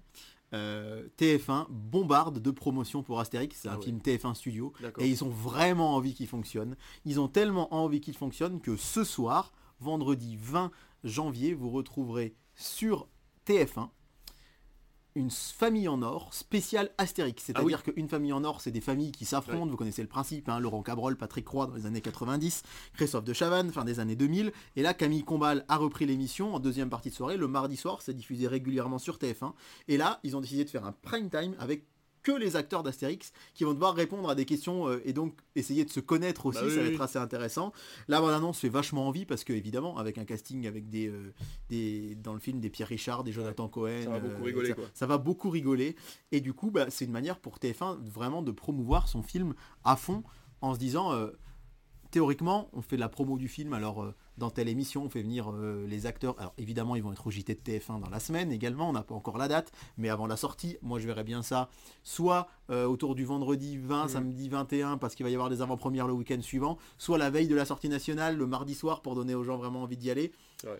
et d'habitude voilà la promo c'est au JT et dans une ou deux émissions mais là une émission qui lui leur est consacrée Ouais. c'est assez incroyable. Le mardi 24 janvier sur TMC, il y aura une émission qui va s'appeler Ma soirée avec Astérix et Obélix, qui va être tout simplement un documentaire sur le film, alors que le film ne sera pas encore sorti. Mais non. Euh, voilà, ça va s'appeler euh, Une soirée avec Astérix et Obélix. Ce sera présenté par Ambre Chalumeau, qui est une journaliste de quotidien, Ah oui. et euh, qui dit que qui voilà va essayer vraiment de euh, donner aux gens l'envie d'aller voir ce film. Alors d'ailleurs, c'est dans son interview dans Télé Loisirs, elle dit qu'il n'y a aucune autre émission de ce genre qui est prévue sur TMC pour l'instant. Elle aimerait bien retenter l'aventure car elle aime parler de culture à la télé. Mais euh, c'est vrai que euh, là, pour le coup, c'est assez inattendu. Un documentaire qui arrive comme ça sur un film, toutes les coulisses d'un film qui n'est pas encore sorti en salle. C'est génial de mettre autant en avant le cinéma, Ah ouais, en fait, ouais, de ouais. prendre un film et de le mettre en avant comme ça, je trouve ça trop trop bien. quoi. Ouais, ouais, ouais. Donc du coup, vraiment, on sent qu'ils veulent que ça marche chez TF1. Euh, D'ailleurs, la concurrence sera rude ce soir-là parce que c'est le soir de Caméra Café, le fameux Ah, oui. euh, prime time des 20 ans. Mais moi, perso, je pense que je vais regarder Caméra Café et que je regarderai en replay parce que ça m'intéresse quand même ce documentaire. Et surtout, enfin, et surtout, non, et pour finir, le lundi 30 au soir, Vlatipak TF1 nous sort du cinéma. Alors TF1 du cinéma le lundi, c'est assez souvent, rare, ouais. c'est en général pendant les vacances de Noël ou pendant les vacances scolaires. Et là, ils nous sortent le lundi 30, Astérix et Obélix, Mission Cléopâtre. Oh bah tiens. Ils nous sortent le meilleur pour beaucoup de gens, ils nous sortent le plus populaire, celui qui fait le plus d'audience à la télé. Il a été diffusé régulièrement hein, pendant des vacances euh, scolaires récemment, c'était pendant les vacances de Toussaint, dès lundi soir, mais là, aucune zone n'est en vacances le 30 janvier, Eh oui. rappelons-le. hein. Personne n'est en vacances. Il, y aura un film la veille le dimanche soir, le dimanche 29. hein. Ça enlève pas le duel du dimanche soir, ils laissent leur film, et là, hop, ils enlèvent leur série, ce sera fini euh, le lycée Toulouse-Lautrec, et ils nous placent à euh, deux jours de la sortie nationale, euh, l'avant-veille, hein, donc un film Astérix. Donc, vendredi 20, une famille en or, lundi 30, Astérix et Cléopâtre, euh, enfin, Ast- pardon, lundi 30, Astérix et Cléopâtre, le film, et avant, mardi 24, une histoire d'Astérix et Obélix au cinéma. Donc là, quand je vous dis qu'ils mettent le paquet, ils mettent le paquet. On pourrait croire que c'est habituel, mais pas du tout. La dernière fois qu'un dispositif de ce type avait été mis en place, c'était en 2016. Ça fait 7 ans, c'était pour la sortie des Visiteurs, La Révolution. Et on avait juste eu droit aux enfants de la télé spécial Visiteurs, un peu de la même manière que là, c'est la famille en or. D'ailleurs, c'était la toute dernière émission des enfants de la télé version Arthur, D'accord. puisque France 2 avait racheté Oui, les droits juste fait, après avec Laurent Ruquier. Et donc, il y avait juste eu euh, les enfants de la télé, plus la diffusion des films Les Visiteurs. Là, c'est vraiment non seulement un précédent opus, plus un documentaire entièrement produit par TF1, plus une famille en or. Je pense qu'on a, on a vraiment très envie que ça marche chez TF1. Voilà, oui, j'avoue. ouais. Comme dirait un papotin, les malins. Les malins, exactement. Donc, euh, par contre, moi, je vais vraiment scruter les audiences de tout ça. Ouais. Et j'ai vraiment hâte de vous raconter dès la- la semaine prochaine les audiences du prime time de la famille en or euh, vendredi. Et soir. la répercussion que ça peut avoir sur les entrées aussi du film. Ouais, c'est clair. On sent vraiment que nous, on se le dit hein, en tant qu'exploitant, Ouais. on sait pas quoi en Non. penser de cet Astérix. On est Vraiment. pas. vraiment, vraiment dans le flou là. Est-ce- ça peut tout cartonner, faire le rouleau compresseur, comme bider complètement, parce ça. que on sait que Canet euh, Lelouch, Astérix Obélix, ça plaît pas à tout le monde. Et puis surtout ce, ce surcasting en fait qui commence à agacer un petit peu les gens de voir parfois des caméos pour des caméos. Ouais, et et sans avoir- voilà. euh, des gens comme ça. Alors, ça. on a très peur de l'effet euh, Astérix et Obélix aux Jeux Olympiques. Oui. faut rappeler que euh, Astérix au cinéma, euh, le dernier c'était en 2012, ça fait 11 ans, c'était au service secret de Sa Majesté, et ça avait pas été un immense carton, hein. ça avait pas fait un, de très très très gros scores. C'était France Télé d'ailleurs qui produisait celui-là d'ailleurs, c'est assez marrant, c'était pas TF1 comme les précédents. Eh ben oui. Donc euh, Astérix c'est pas toujours des immenses entrées. Donc là, vraiment TF1, ils veulent que ça marche. hein. Ouais. Parce que je peux vous dire que ça leur coûte un pognon de malade. Euh, une famille en or, à la place, ils pouvaient mettre n'importe quoi d'autre, ils Ouais. pouvaient mettre des anonymes. Le documentaire, ils pouvaient ne pas le produire. Évidemment, diffuser Astérix Mission Cléopâtre, ça leur coûte beaucoup moins. Mm. Mais quand même, on sent que chez TF1, ça veut vraiment que le film match, c'est assez dingue. Bah écoute, on a fini avec nos news, mais on n'a pas fini avec l'émission puisque tu vas nous parler de ce que tu peux nous proposer du 23 au 29 janvier, en commençant par le duel, je suppose, du 22. Alors, du 21 au 27 janvier, en ouais, je sais pas ce que j'ai dit quoi, du 23 au 29 Oui, c'est du, du, du, euh, samedi 21 au vendredi 27 janvier. Voilà, tout à fait, bah ça. Voici donc le programme télé du samedi 21 au 27 janvier. Je rappelle qu'on parle pas de tous les films ni de toutes les séries, sinon ce sûr. serait trop long. On fait ça pour Noël parce que c'est exceptionnel. Voilà, c'est ça. Là, c'est un peu notre sélection de petites choses que je picore à droite à gauche, mais il y a certains films dont je parle pas certains soirs et certaines séries aussi. C'est important de le noter. Euh, on commence par le samedi 21, c'est demain pour vous, c'est la fin de semaine pour nous, et avec un film euh, qui est diffusé par Canal Plus en prime time. Vous savez qu'ils ont leur blockbuster du vendredi Oui. et, vendredi 20, c'est Gad Elmaleh, son spectacle. Je vous l'avais dit, il n'y a pas de blockbuster. Ouais. Et là, samedi 21, qu'est-ce donc qu'il nous propose? Top Gun Maverick Mais non, encore encore, et c'est ça qui est quand même assez fou, c'est que c'est assez rare de voir un cinéma, un film rediffusé en prime time. Il l'avait été, souvenez-vous, le jeudi, 20 le jeudi 22 décembre. Ils avaient fait le million, non, c'est ça? Ouais, ouais, ouais, ils avaient fait le million à la demande de Tom Cruise. Oui, c'est On vrai. en avait discuté sur. Critflix dans l'émission de Noël, c'est-à-dire que Tom Cruise euh, avait demandé à ce que le blockbuster ne soit pas le vendredi, parce que c'était le 23 décembre, c'était un peu trop près de Noël, il le voulait le jeudi, et ça avait cartonné. Et là, samedi soir, alors il faut rappeler qu'aucune autre chaîne ne passe du cinéma le samedi soir, en tout cas cette semaine-là. Donc là, Mm. petit boulevard pour, euh, pour, euh, pour Top Gun peut-être, Ah en bah tout là, cas, oui. pour qu'il repasse, c'est forcément que ça va marcher. Ah, Surtout pour les abonnés canal, on est vraiment sur, là, on- sur Ouais. un public bien particulier. Ouais, ouais, ouais, tout à fait. Allez, le duel du dimanche soir. Alors, Vous attendez, touche ça. J'avais peur que David regarde sur mon, Non, sur mon, sur mon cahier. Et, et bah figure-toi que j'ai mis des codes pour pas que tu vois quel film c'est. Ah ah Je me cache les Et yeux. ben on va finir par le duel du dimanche soir, je vais vous parler des autres films du soir. Tiens. Oh le salaud. Sur, euh, sur France 3, la nouvelle série qui va remplacer les enquêtes de Van der euh, Wilk, Valk, Volk, ce sera Mrs. Wilson. D'ailleurs, j'ai une news télé, pour une fois c'est moi qui en ai une. France 3 a enfin donné euh, la nouvelle série qui va être diffusée à la place de Plus belle la vie. Oui, Ce je, sera une série sur... Ah tu voulais le garder peut-être pour la prochaine je fois voulais en parler pour une prochaine fois, c'est pas une série, c'est une émission de télé. Ah bon? C'est une émission qui s'appelle Samedi d'en rire. Ah bah oui, en attendant, mais ils ont aussi Oui. décidé d'une série qui va arriver sur un lycée agricole euh, en Bretagne. Tout à fait. Et ben on pourra en parler plus en détail bah parce voilà. que j'ai pas Bon. les... Mais Voilà, bon ben... il est bon. hein. il a les infos télé. J'ai un, bon mentor. Donc France, mentor. France, Bref, France 3, Mrs. Wilson. nous sommes le, sam... Le, le, dimanche. soir. Nous sommes le On, dimanche. va- on verra 22. le duel à la fin. Dimanche 22. 22. Euh, le train sur Arte, c'est un film de 1964, alors Oui, ça bon. remonte. La veuve Coudert sur C8, un film avec Anémone, assez peu connu des années D'accord. 70, mais dimanche soir C8 c'est beaucoup La vache et le prisonnier, Hiver 54, c'est plutôt des vieux films français. La vérité sur Jugement 3 sur TFX, on sur W9, pardon, on continue. Banzai avec Oh. Coluche sur TFX. Police 2SE sur TF1 série film, Ah, c'est de. Maïwen, ouais. C'est pas du tout le même film que sur France 2 là, la semaine Ouais. dernière. Et Divergente 3 sur Sister. Maintenant, c'est l'heure du duel. Sur TF1, je suis trop content. Parce que je pensais pas voir un jour ce film en prime time sur une grande chaîne. C'est le blockbuster qui avait fait la rouverture des salles à l'été 2020. C'est un blockbuster universal, Ah, c'est. Invisible Ah. Man. Ah mince. Ah oui? Invisible Man, qui avait refait. Tu pensais à Green Book Non, je euh, pensais à Wonder Woman, à- non, Wonder Woman sorti en 2017. Le 2. Ah oui, mais il avait- il- 1984. il l'avait pas fait. Eh oui. Il ah oui, devait la faire. oui, il l'avait Les pas cinémas salle, ont ouais. pas réouvert et il est sorti sur. euh, il est sorti en Blu-ray directement. C'est vrai. Là, c'est Invisible Man c'est fou. et euh, je suis Un trop content parce que c'est de la semi-horreur. Ouais, c'est un peu flippant. C'est du thriller, quoi. C'est du thriller. Alors, je vous rappelais peut-être que Universal avait prévu à une époque, euh, ça s'était pas fait, mais son. Monsterverse en fait. Euh, pardon, cool. son oui, son Oui. Darkverse, pardon. Voilà. Monsterverse, c'est Godzilla chez Warner. Oui. Le, son, son Darkverse avec, euh, il devait y avoir Dracula Untold. Il y a eu La Momie avec Tom Cruise et il y avait Invisible Man. Finalement, les trois films sont pas liés et ils ont laissé tomber l'idée. Ouais. Mais je trouve ça génial que ce film passe parce que on je l'avais vu en salle. C'est le premier film que j'ai vu en- après le confinement, donc j'étais vraiment trop content de revenir dans notre salle de- du Rio Borvo. Et je l'avais trouvé super. J'étais avec mon frère, sa copine, bref, on avait passé un super moment. il y a des gens qui l'ont beaucoup apprécié, vraiment. Les critiques Et étaient pas si mauvaises. les critiques étaient pas si mauvaises. Et vraiment, je m'attendais pas à le voir en prime time sur TF1. Je Bah pensais oui. que ça pourrait arriver sur une plus petite chaîne. Bien sûr. C'est assez risqué, mais en même temps, euh, je pense que ça peut plaire. Ah oui, oui, Et euh, je serai devant parce que je l'ai pas revu depuis la salle et je me rappelle je l'ai plus très jamais bien. vu, moi, donc je vais peut-être essayer de me mettre euh, devant, mais je sais pas si je bosse, quoi. Mais- Donc voilà, dimanche 22, Invisible Man. Et alors là, la semaine dernière, il y avait contre-programmation, hein, l'étuche face à Millennium. Et ben Ouais. là, ça risque un petit peu de se- d'entrer en collision puisque ce sera Jack Reacher, Never Go Back. Oula, le qui sera deuxième, en du face, le deuxième. J'aime bien, moi, les Jack Reacher, je les ai découverts assez récemment, grâce à Canal Plus Grand Écran. Oui. Et hum, il faut, il faut signaler que la première fois qu'il avait été diffusé, donc en inédit sur France 2, oui, Invisible Man, je précise, est un inédit. Mm. Jack Reacher 2 n'en est pas un. La première fois qu'il avait été diffusé, il avait fait quand même 3 millions 5, Ah, bien. ce qui était pas mal du tout, mais il avait été battu par Barbecue.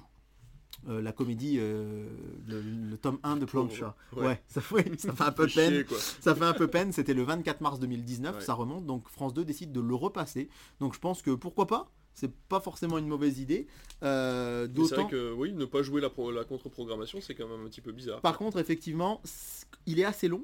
Il fait 2 heures, donc ça relaie Beau Geste à 23h10. Ah oui. Ça sera un peu tard. D'ailleurs, ce sera Virginie Efira hein, qui sera la première invitée euh, de Beau Geste. Donc voilà, Invisible Man face à Jack Reacher. Moi, j'aime beaucoup les deux.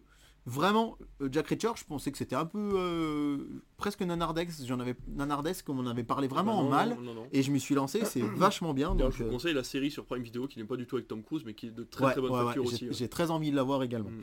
Donc, euh, tes petits pronostics là, qui sera premier? Je sens un 3-5 pour euh, TF1, pour Invisible Man. Je note hein, sur mon cahier que j'aurai la semaine prochaine. Donc un 3-5 pour Invisible Man et un... Oh, je vais être gentil, un... j'hésite entre 2-8 et 3. Je serais- On va taper sur 2-8 pour Jack Reacher. Franchement, je pense que je... t'as dit exactement ce que je pensais. Ah ouais? Ouais, j'aurais mis Invisible Man, je me dis, il sera dur de faire plus de 3-5, mais en même temps c'est inédit, et les thrillers ça marche plutôt bien, mais Jack Reacher il est déjà passé, Et donc bah, je suis tu sais quoi? Tu sais ce qu'on peut faire pour augmenter un peu la difficulté? C'est d'essayer de prendre deux chaînes euh, de la TNT derrière et de savoir laquelle sera euh, les deux les deux qui suivront en cinéma. Alors autant je pense qu'il y aura Mrs. Wilson dans la foulée, il y aura euh, Capital sur M6, après en cinéma derrière, euh, Parce qu'on a quoi du coup le il y a train, Le Train sur Arte Arte, La Veuve Couder sur C8, La Vérité si je mens 3, Banzai, Police et Divergente 3. Bah, moi je dirais euh, en suivant je dirais Banzai et la ah j'hésite entre Police et, euh, et la vérité si je mens quand même. Ouais.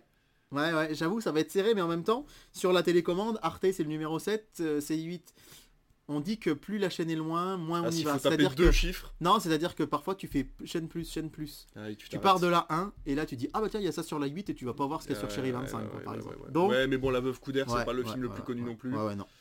Moi je dirais Banzai et Police derrière. Je note hein, que t'as que t'as mis ça en 3 en film et police. Ouais. Voilà, on en parle la semaine prochaine. Mais en tout cas, euh, je suis très agréablement surpris de ce duel euh, Ouais, Invisible Man et Jack Reacher. Je trouve que c'est vraiment ouais, très ouais, chouette. C'est le genre de film qu'on voit pas d'habitude. En plus, euh, hors en vacances scolaires, ouais, c'est autre chose que les tuches à titre personnel. Ah bah oui. Le film du lundi soir sur François, ce sera Ne le dis à personne Ah oui. euh, de Ah, Guillaume. Canet. Qui a été diffusé il y a pas si longtemps d'ailleurs. Ouais, ouais, c'est possible, ouais. Que, que moi j'aime bien. Et alors là, M6 qui nous dégaine un film. Mais Ah. qu'est-ce qu'on fait Alors M6, je vous l'ai dit, ils ont pas de casse cinéma, mais on a l'impression qu'ils aiment bien mettre du petit cinéma un petit peu Une partout. fois par semaine. On en met là le vendredi. On rappelle quand même qu'il y en aura eu le vendredi euh, avec la soirée euh, Philippe Lachaud, là, euh, Oui, c'est vrai. le, vendredi 20 janvier. Épouse-moi mon pote. Voilà, donc on va guetter les audiences Mm. parce que ça fera une nouvelle concurrence au film de C8. Euh, et là, M6 qui, comme un seul homme, nous lâche un film un lundi soir. C'est très inattendu. Et ce sera Seven Sisters. Oh, Donc, super euh, moi, j'avais beaucoup aimé Seven Ah Sisters. oui, ah oui, oui, Euh, je dis oui. La dernière fois qu'il était passé, ils avaient fait 3 millions.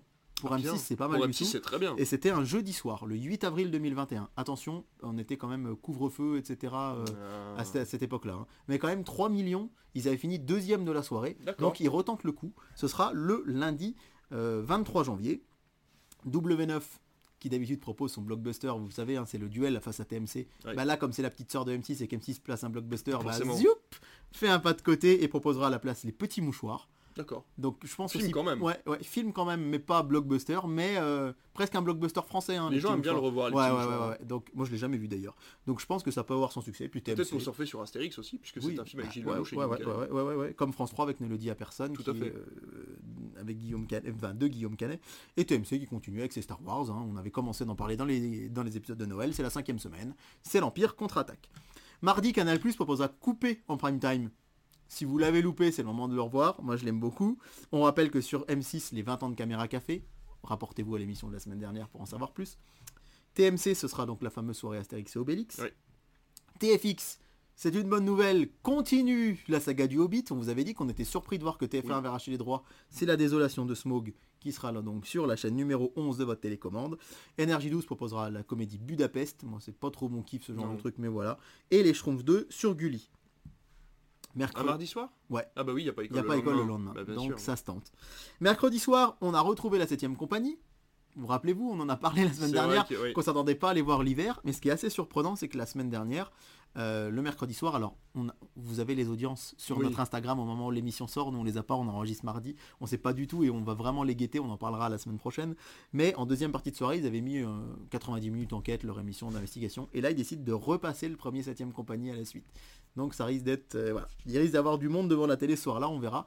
Mais c'est Star, la numéro 17, qui nous dégaine un film ce soir-là pour faire concurrence. Et c'est Podium de Yann Wax avec euh, Benoît Poulvord, donc à voir. On s'est un petit peu moqué de France 3 le 26 décembre dernier, qui avait passé, enfin moqué non, mais qui passait Robin des Bois et Dracula Untold. Et on s'était dit que c'était quand même pas le genre de la chaîne avec Question pour un champion et Slam C'est vrai. d'avoir ce genre de choses. Et bien figure-toi que jeudi soir, il nous dégaine 2012 Oh, la de vache. Roland Emmerich.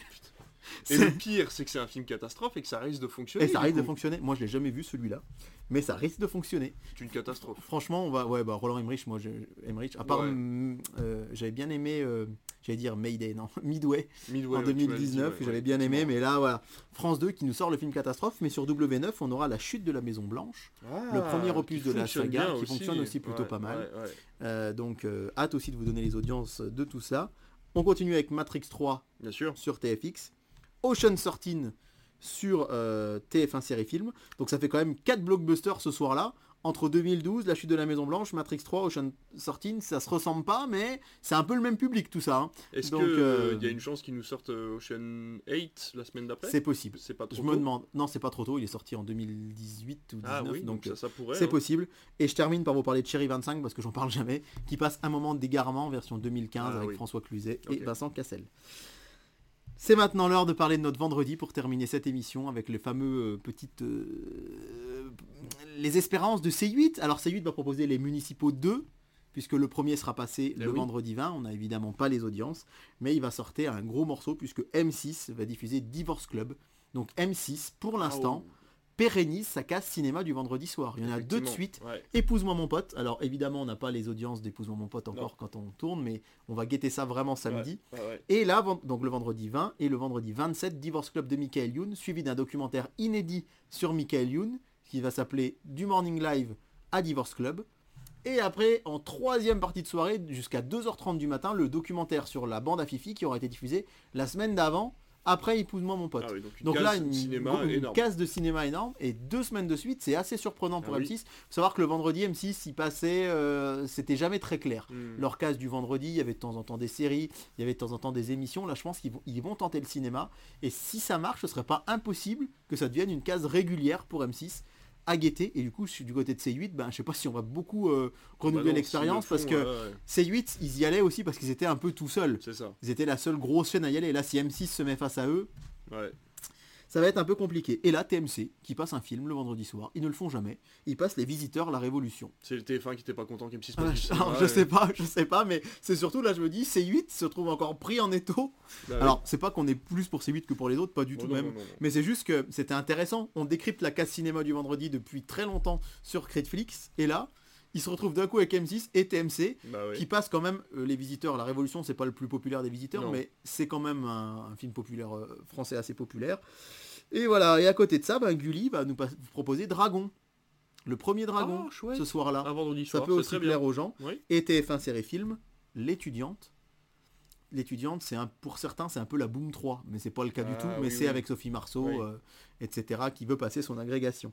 Donc TF1 série film, pourquoi on vous en parle? C'est parce qu'elle avait battu avec Godzilla C8, et Exact. en fait, pour C8, c'était vraiment le concurrent. Ils se battaient contre la chaîne numéro 20 de la TNT. Là, tout à coup, ils se battent contre M6, TMC, Gulli et TF1 série film. Du coup, je trouve ça passionnant. Moi, j'ai qu'une hâte, c'est d'être le samedi 28 pour vous donner, les... enfin, vous vous parler des audiences. En l'occurrence, je serai à Marseille ce jour-là. Tiens, c'est ça aussi, il y a des fans qui veulent me rencontrer. non, mais en l'occurrence, euh, je vais vraiment guetter les audiences le samedi matin parce Bah que C8, c'est- c'est vraiment trop marrant. Ils disent, allez, on se lance dans du cinéma le vendredi soir. On va juste con- être contre TF1 série film. Puis d'un coup, paf, il y a M6 le 20. Mais qu'est-ce que vous faites là? Oh bah tiens, euh, qu'est-ce qu'on va, on s'attend à quoi pour le vendredi euh, suivant, du coup en février, euh, qui sera le premier vendredi? Des vacances pour la zone euh, A Est-ce qu'on va avoir aussi d'autres Bah chaînes oui, qui vont dégainer? Sait-on jamais? En tout cas, c'est passionnant et on a hâte de vous débriefer tout ça sur Netflix. Qu'est-ce qu'on a sur C8, tu m'as dit, ce jour-là? Les municipaux 2. Ah oui, c'est vrai. Donc c'est quand même Ouais, pas rien. Ouais, en plus c'est pas rien, mais bon, ça va être, euh, ouais, ça va être un, un gros gros combat. Merci mon cher David pour Eh ben, cette émission. C'était avec plaisir. J'ai l'impression qu'elle est plus courte, mais non. Ah Un petit peu est dans les temps. Bah, super. On a bien discuté, on a parlé de plein de choses, c'était passionnant. Ouais, ouais. En plus, on a des sujets en stock euh, à vous sortir chaque semaine, donc euh, vraiment, Tout voilà. à fait. La prochaine émission sera peut-être pas en vidéo, on ne sait pas encore, on essaye de s'arranger. Euh, dans tous les cas, elle sera disponible sur YouTube, vous n'aurez peut-être pas nos faces euh, en latéral. Mais dans tous les cas, euh, voilà, on sera présent la semaine prochaine. Pour l'instant, le rendez-vous reste régulier. Ouais, c'est super. Donc euh, ça. voilà, vraiment, on a hâte de vous tient. faire la prochaine émission. À chaque fois qu'on en finit une, on a juste hâte, c'est de faire la prochaine. Là, Donc euh, voilà, merci beaucoup. On se rejoint la semaine prochaine. N'hésitez pas encore une fois à liker cette vidéo, à vous abonner, à vous nous noter sur les systèmes de podcast parce que c'est vraiment important pour nous. On a besoin de visibilité pour euh, ben voilà sortir les, les gros moyens, etc. Rejoignez- Rejoignez-nous sur Twitter, Critflix et David Saint-Nazaire. Rejoignez-nous sur Instagram aussi. On vous parle de plein d'autres trucs. Donc euh, voilà, à la semaine prochaine et euh, à la semaine prochaine. Bonne soirée à tous